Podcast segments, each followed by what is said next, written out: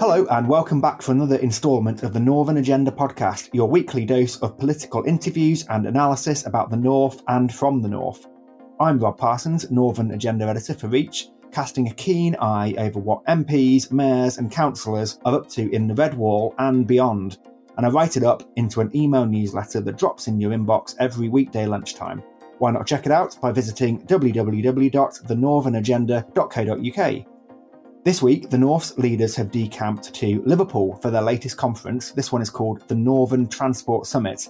According to organisers, this particular event provides a high profile opportunity for political and business leaders to unite on what the North needs to go further and faster. Transport Secretary Mark Harper was due in Merseyside for the event, uh, but unfortunately he's had to pull out at the last minute. In fact, it's not the first time he's had to cancel an appearance in front of Northern leaders. But his Labour counterpart, Shadow Transport Secretary Louise Haigh, did speak, and I caught up with her to find out what she'd do about our struggling bus and rail services in the north of England. You can have a listen to that later. But first, I've got a great guest to pick over some of the more interesting news stories this week in the north. Edna Robinson, who chairs the People's Powerhouse movement and knows a thing or two herself about organising big events in our region. We we went to your fantastic conference in uh, Manchester before Christmas, Edna. So um, how, how how are you? I'm great, thanks, Rob. Yeah, it's really nice to talk to you. Likewise, it's very good to very good to have you on. Now, the first story I thought we would discuss, which caught my eye, was one about the world's biggest trial of the four-day working week, which has been in the news this week and involved quite a few firms in the north. So, what we mean by a four day working week is dozens of companies have committed to cutting the working hours for all their staff by 20% for six months. Uh, and the crucial point is they had to make sure that there was no reduction in wages for their employees.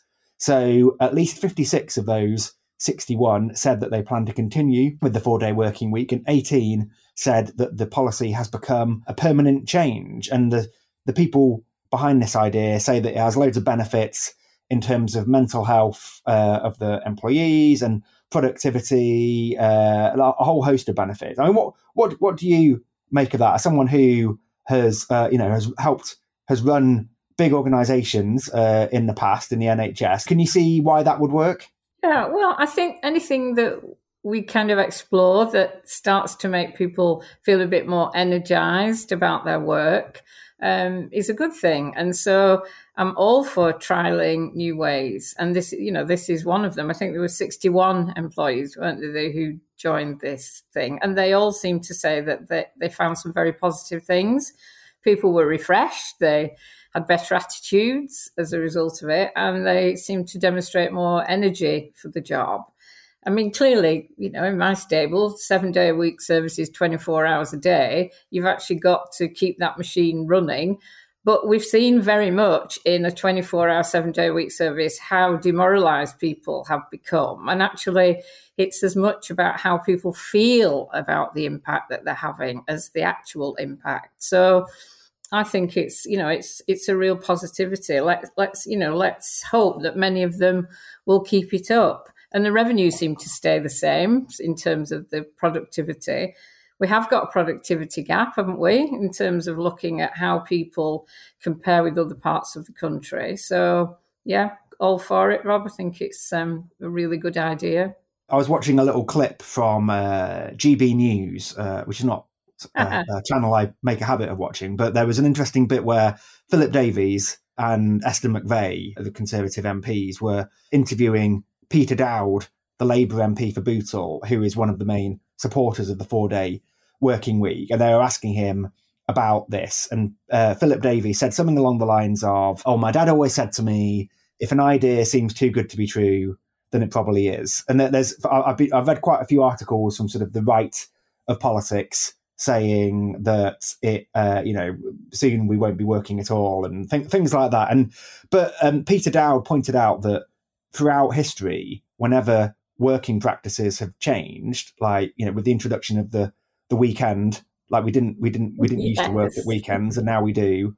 Uh, you know, things like the minimum wage, there's always been opposition to that, and people have said that it's going to have an economic impact, and then actually it becomes embedded, and you, you can't really imagine what life was like before those changes were made.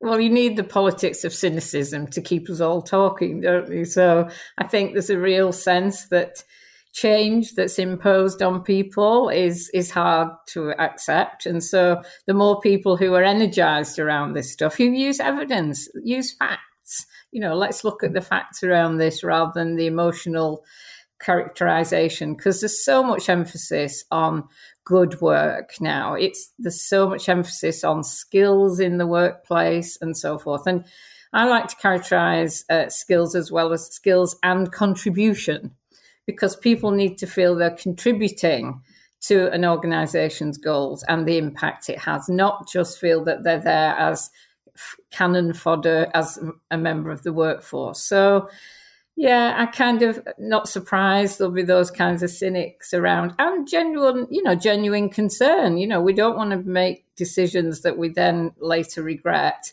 but we have got We've got a post pandemic exhaustion, which we should all recognise. And I know the government wanted us to pretend the pandemic was is over, but if you read all the research, it takes two to three years after a major shock to a society for it to get over it. So we've got that post lethargy, and it's characterizing itself people being frightened, people being fearsome, people being bad tempered, all kinds of ways in which people are showing some distress. So we kind of need to find some new ideas to try and get our workforce motivated. So, no, definitely up for the trials, definitely, Rob.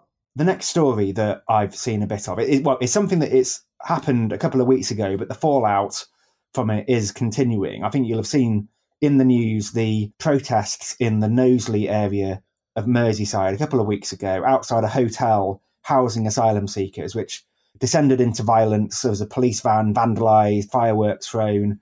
Now, obviously, we have to be a bit careful about how we discuss this, as there are active criminal proceedings. But in, in this week in the Commons, the local Labour MP George Howarth said he had concerns about the involvement of far right groups from outside of Knowsley, uh, sort of stirring things up, basically. And in response, Robert Jenrick, who's a Home Office minister, said the government was stepping up its response to far right groups involved in the protest. In the protest. Now, I'm interested in I don't know what you make of the wider issue because I guess the issue of asylum seekers being put in hotels it, it is, but I think it's fair to say it's more of an issue in the north because accommodation is cheaper in northern England, and like if you look at the statistics, that is where a disproportionate number of asylum seekers go. But I think everyone agrees that placing people in hotels is not a great solution.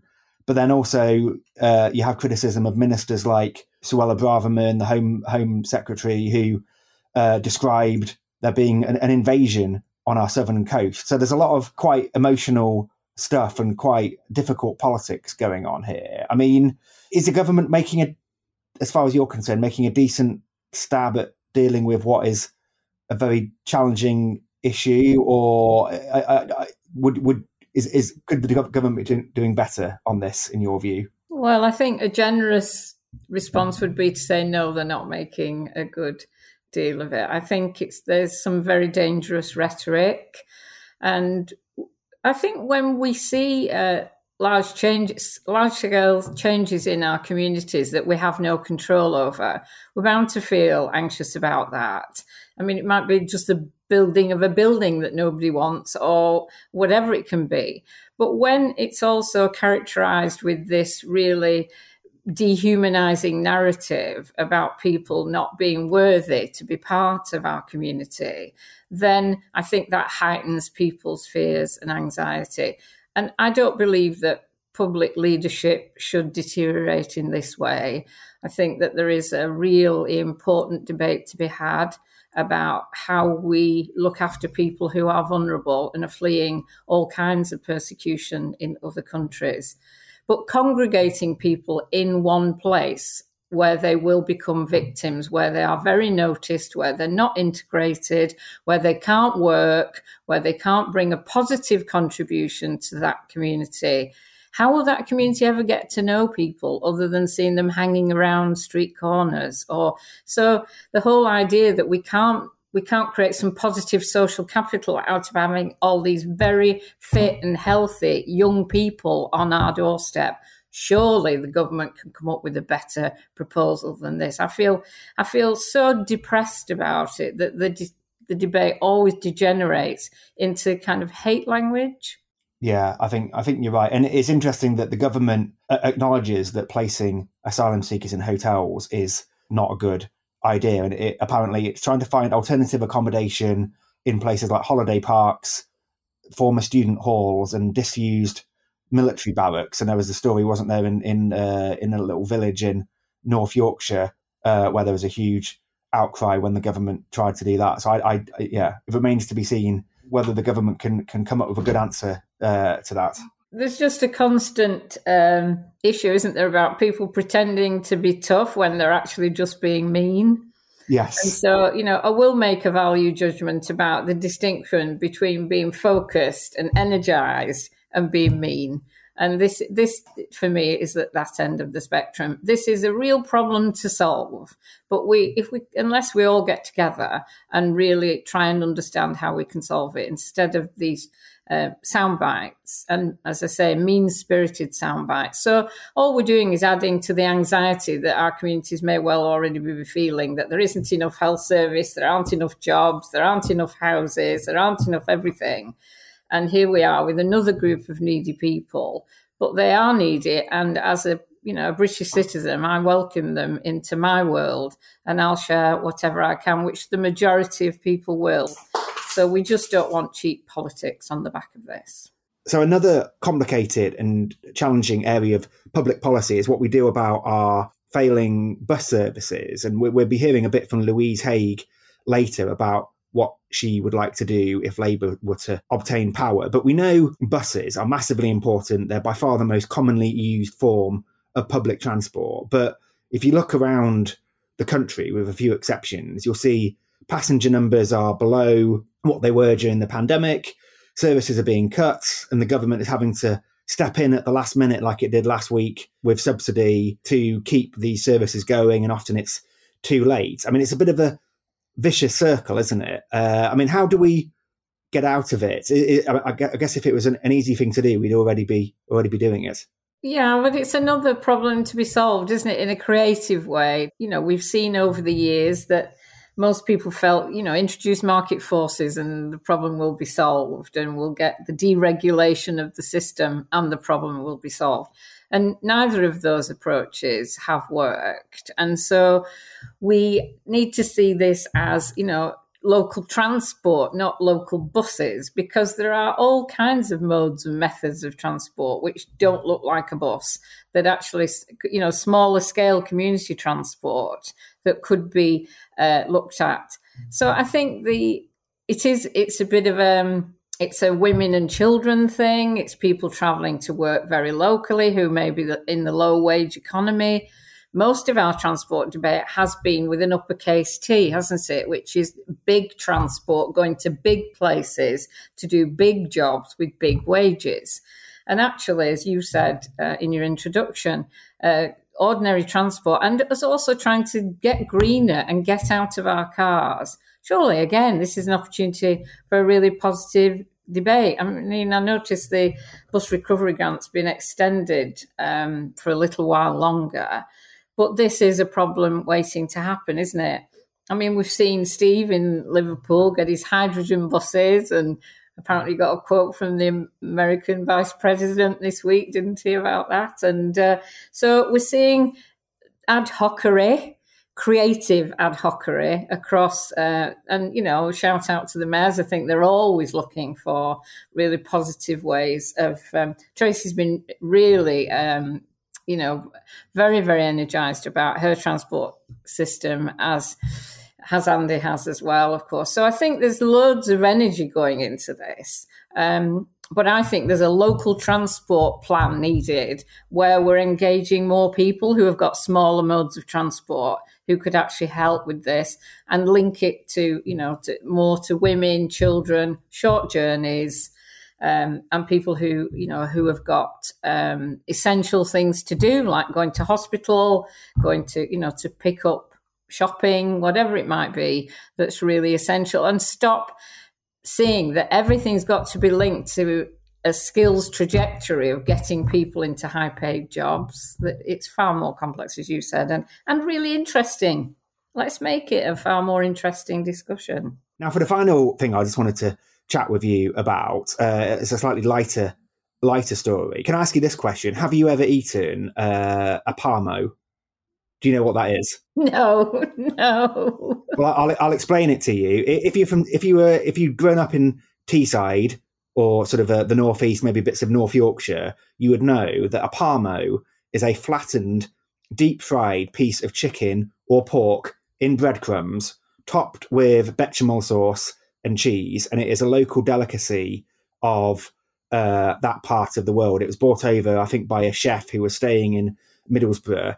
And now, if you go for a takeaway in, in Middlesbrough or Redcar or Stockton, you, the chances are you'll be presented with uh, one of these parmos to eat, and they're quite a quite a proposition if you were ever to ever to try one. Um, so on her Radio Two show, Claudia Winkleman uh, was very confused by the idea. She was told about it by the uh, Ed Gamble, the comedian, and she suggested that maybe was was it a bit like an aubergine parmigiana, which I don't think really does it justice, to be honest. So it got me thinking about other culinary delicacies here in the north. Uh, you get about the north a lot. I mean, are, are there any uh, sort of local local food delights uh, in the north that maybe people might not have heard of? Well, I'm your archetypal Manchester tart, if you like to talk about that. So oh, of course, yeah. what, what, what, what, what is that exactly? well, it's a pastry with custard and jam in, and uh, either, again, love it or hate it. I mean, we've got the stotty in the northeast, haven't we? We've got Eccles cakes, we've got Scouse in Liverpool. So I think that you know it, it is it is a bit of fun, but food is part of people's identity, and our work is about people's identity and feeling a sense of belonging. And some of the things we talked about earlier are actually working against people feeling a sense of belonging. Food is such a great barrier breaker, isn't it? And so, uh, you know, I'm going to turn it into obviously a point about the fact that we absolutely get, need to feed our children properly. So we can have a bit of a fun about a mid, middle class piece of food that Claudia wants to talk about. But actually, you know, let's get our children fed in our schools. And, you know, hats off to Sadiq Khan for raising the whole issue about free school meals. Um, I feel very passionate that we cannot and must not have hungry children on our watch. Yeah, that was a really interesting, interesting one, wasn't it? Because when he announced that, obviously his, he made the point that the government, central government, was not willing to pay to have free school meals uh, for everyone, so he was having to do it himself. I think using business rates to help pay for that, and it was an interesting contrast with Middlesbrough Council, which I think has recently been looking at. We were discussing this on the podcast last week, actually. Recently, looking at whether they could extend free school meals to uh, three and four year olds across the area. Obviously, Middlesbrough has very high rates of child poverty, very high rates of deprivation, uh, and it was agreed that it would be a really good idea to do this. But uh, the council uh, just doesn't have the money. I think it would have cost about two million pounds to give free school free free meals to all children in childcare settings at the age of three and three and four. So I guess it's all the more laudable that Sadiq Khan is able to do it in London, but I guess it perhaps hints at the sort of the more challenging circumstances that northern leaders have when they're trying to protect their most vulnerable because they don't often don't have the financial resources that the capital does. was that a bit a too, too simplistic a way of look, looking at it? No, absolutely. And I think, you know, we absolutely looking at local government funding, it is pretty shocking that they're in that position and we can't lean towards philanthropy and goodwill, can we, for these things? You know, have, surely we've lost the plot if we actually haven't got our basic infrastructure for our children. So it shouldn't depend on local authorities' ability to raise these funds. I mean, I think this is a central government societal issue about the health and well-being of our children, and they should get this right. We can't keep relying on Marcus Rashford, amazing Mancunian that he is, and he's playing so well for my team at the moment. However, you know, he did his bit. I don't believe in personal philanthropy. I think this is these are state and public issues. Let's you know, let's get the basics right and um, not rely on you know poor old local authorities having to hand wring about whether they can do these things.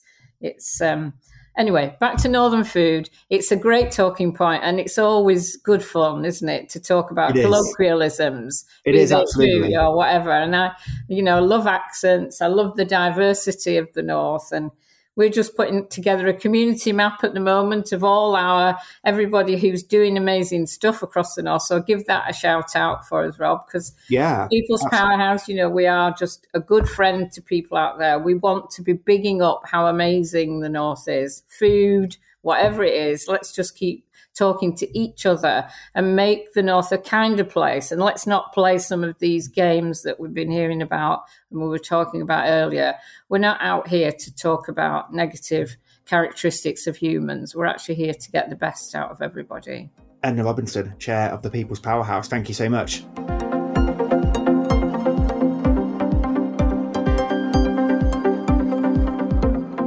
So we are in Liverpool today. The sun is shining over the River Mersey uh, behind me, and we're at the Maritime Museum where uh, Northern leaders have come together for the Northern Transport Summit. Uh, it's just after lunch, and we have just heard from Huw Merriman, the Rail Minister, who has been talking about the reforms that uh, he and uh, Mark Harper, the Transport Secretary, think are necessary to uh, improve our failing railways. And a bit later this afternoon, we're going to be hearing from Louise Haigh, the Shadow Transport Secretary and uh, MP for Sheffield. So, uh, Louise, it's very nice to have you on the podcast. Yeah, lovely to be here. As you said, the sun's shining. It's nice to be in sunny Liverpool. It's it's a glorious day. So, um, let me um, ask you this. Well, I guess the first thing anyone who's in the north asks each other whenever you get to a destination it's how how was your journey up?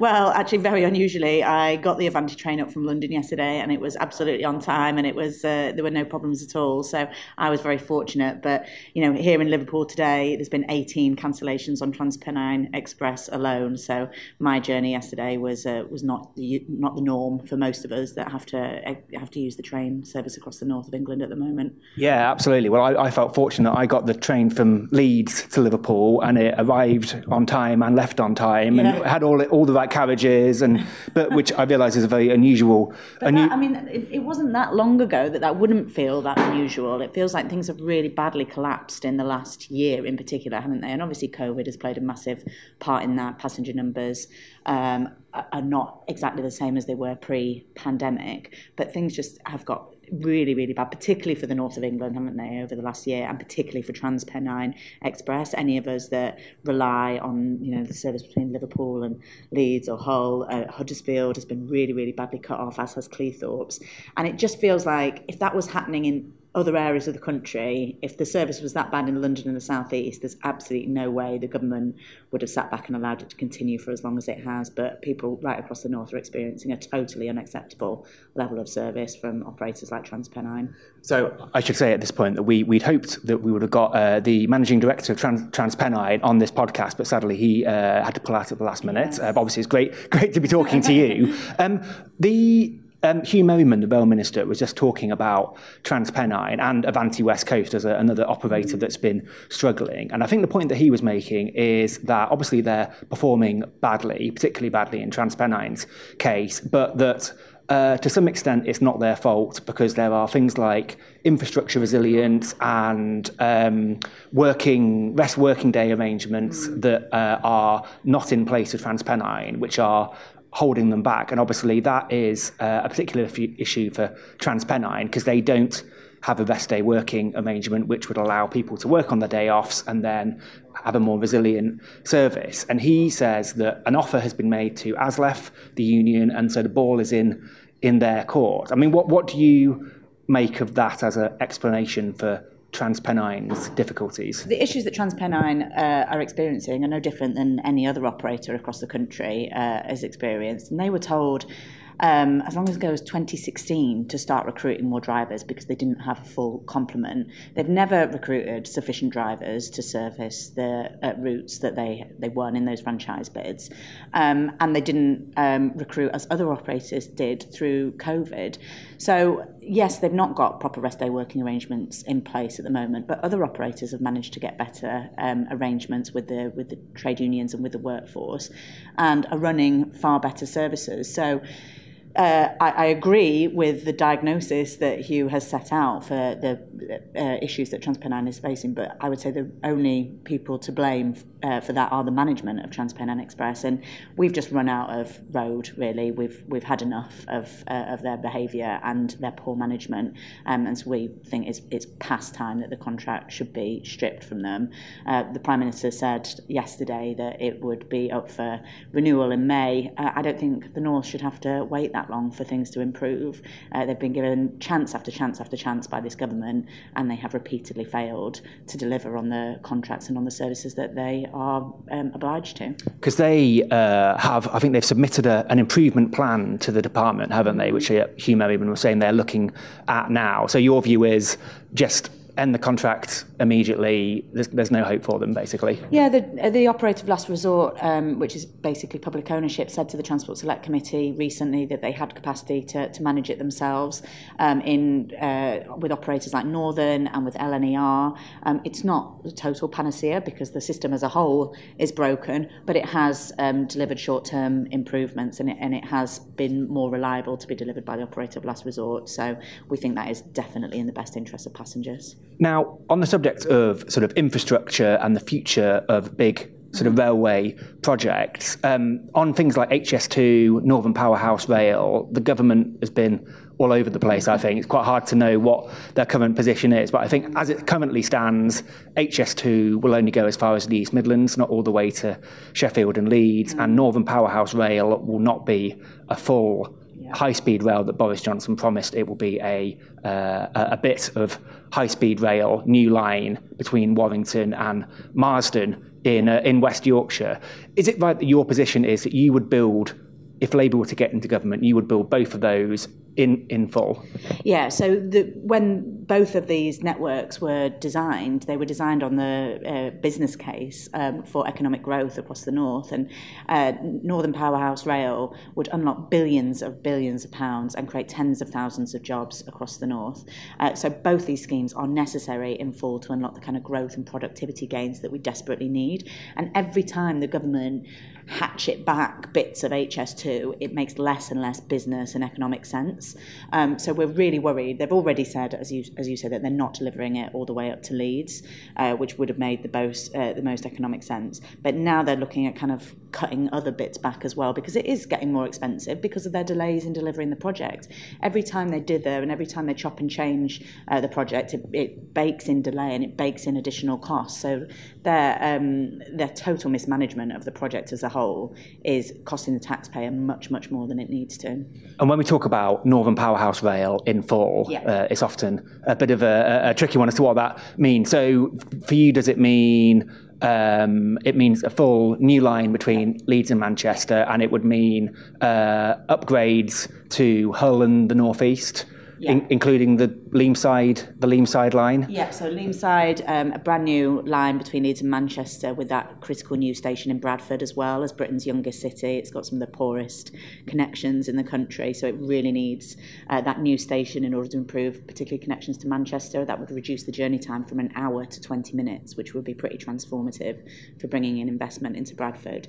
Um, but it also means upgrades and electrifications um, right the way between Liverpool uh, and Hull. Um, uh, and, and of course the TransPennine uh, upgrade as well, which was originally promised in, in 2011, which disgracefully still hasn't happened.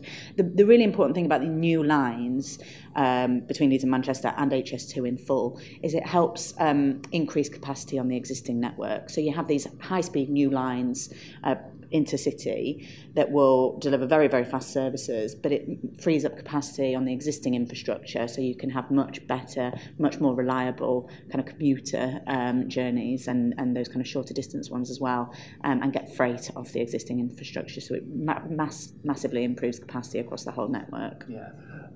the government, I guess, and Grant Shapps has argued this previously, say that his sort of cut price version, if you like, delivers benefits sooner and you know, there's a, there's a limited amount of money at the end of the day. We can't mm. just be writing a, a blank a blank check. Obviously, what you're proposing, you would assume, would cost quite a lot more than what is currently being proposed. Can the nation afford that? Is, is that the best use of taxpayers' money? Well, we know that for every pound spent on infrastructure, it generates £2.80 in economic investment. And Keir Starmer this morning has launched the five national missions that will guide the next Labour government. The first is that we want to have the largest sustained growth in the G7. The best way to achieve that is to properly connect our major towns and cities, and particularly those ones that are not well connected at the moment. You know, we cannot attract the good green jobs of the future that we need if we've not got a proper transport system that connects them up. So uh, transport investment and infrastructure is 100% necessary for that economic growth. So, and you know, when the, the infrastructure that we're relying on now was bought, built over 100 years ago, we're thinking about the really, really long-term future now and the infrastructure investment that is necessary for the next 100 years. Um, but it's also obviously necessary to meet our net zero commitments. You know, we're, we're thinking ahead to 2050 when we're wanting to reach that net zero goal. Are we really saying that we're going to have fewer people on the rail than we have at the moment and less freight on the rail than we have at the moment. So it's it's absolutely essential to deliver on those two commitments. Now, I've fallen into the trap, I think, of asking you lots of questions about trains when yes. actually uh, most people go by bus, yeah. by bus, don't they? Yeah. Now, last Friday, the government stepped in to provide another 80 odd million pounds uh, for the bus recovery grant, but it seems like it's sort of a uh, and this is this happens every few months, doesn't it? Because they get to a point where services will have to be cut because they haven't reached pre-pandemic levels of passenger uh, passengership, and uh, the cycle just keeps going on. The government keeps having to step in with subsidy to bail out the, uh, the these unviable services. What, what what's Labour's alternative to what we're currently seeing? Yeah, well, we are in the cycle is the right kind of language to use. We, it does feel we're in this spiral of managed decline, really, and, and every six months we reach that cliff edge um, of funding. Um, so you start to see services already cut back. Now, first and foremost, we want to see franchising in every community in the country. So we're already seeing Labour mayors um, lead the way, like Andy Burnham, Steve Rotheram here in Liverpool is, is on the path to franchising as well, because no other country in the developed world gives private bus operators the kind of power they enjoy here, which is just picking whatever routes they want to choose and setting whatever fares they want. Um, and that's left communities with no control over or say over the over the routes and services that they really rely on.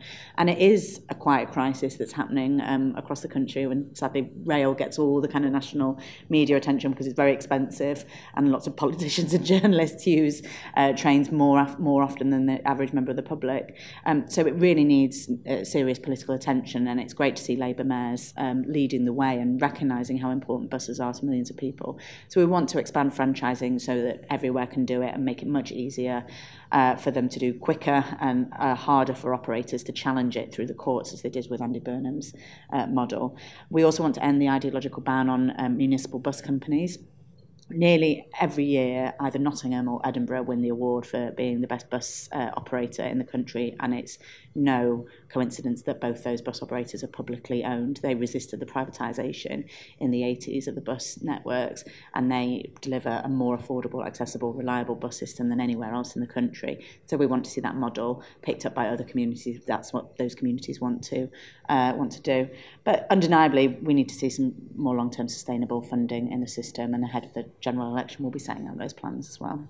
Uh, so my final question is about uh, active active travel. Mm. Uh, so in your city of Sheffield, you might have seen in the news Dan Walker, the TV presenter. Mm. He was cycling along and he got a, he was in a, in collision with a, a car yeah. uh, and he, he sustained really nasty nasty injuries. And yeah. it prompted a bit of a debate about uh, sort of cycling safety and uh, the, the South Yorkshire Mayor Oliver Coppard says, you know, we need to make our roads safer, which prompted someone to say, well, if there was more buses that people could get easily in Sheffield, then not so many people would be in cars, and then maybe it would be safer for cyclists. Mm. So, with, with, all that being the case, and we've got uh, Chris Boardman here mm. actually in Liverpool, who is uh, who you know, is a big uh, proponent of of cycling. I mean, would would you cycle in if you're living when you're going out and about in Sheffield? Would you would you cycle? Is it, is it do you think it's safe in places like Sheffield and other northern cities to do that, or do we need to be doing more to encourage people to get onto their onto their bikes? Well, I would struggle to cycle in Sheffield because I'm not enormously fit and it's very hilly. so that's one of the primary reasons why I don't cycle in Sheffield. But look, I mean, it's obviously a massive issue. Dan exemplified it really well, and the council are working hard at the moment to expand. Um, cycle routes out actually but partly through my constituency. It's been relatively controversial with some closure of roads but those are the you know, those are the difficult decisions that have to be made um, and in order to prioritize cycling. But you're absolutely right to to set it in the context of um, public transport as well. It's not an either or. All these decisions have to be made in an integrated way, protecting bus lanes and cycle lanes in order to make our roads safer for everyone and allow people to have choice between you know whether they want to use the car or the bus or um, the bike at the moment lots of people feel their only choice available is their car because the buses aren't reliable and cycling isn't as safe uh, or as easy as it should be so what we're in the business of is trying to open up those choices for people to make um, as healthy and as cheap a decision as possible well let's hope that works uh, Louise Haigh thank you so much Thank you for listening to the Northern Agenda podcast. And don't forget, you can subscribe to our daily newsletter at thenorthernagenda.co.uk. It's more important than ever for Northern voices to be heard. The Northern Agenda is a laudable production for Reach. It's presented by me, Rob Parsons, and it's produced by Daniel J. McLaughlin. If you enjoyed this episode, please subscribe to The Northern Agenda wherever you listen to your podcasts, including Apple and Spotify. Also, check out the other laudable podcasts. See you next week. Bye bye.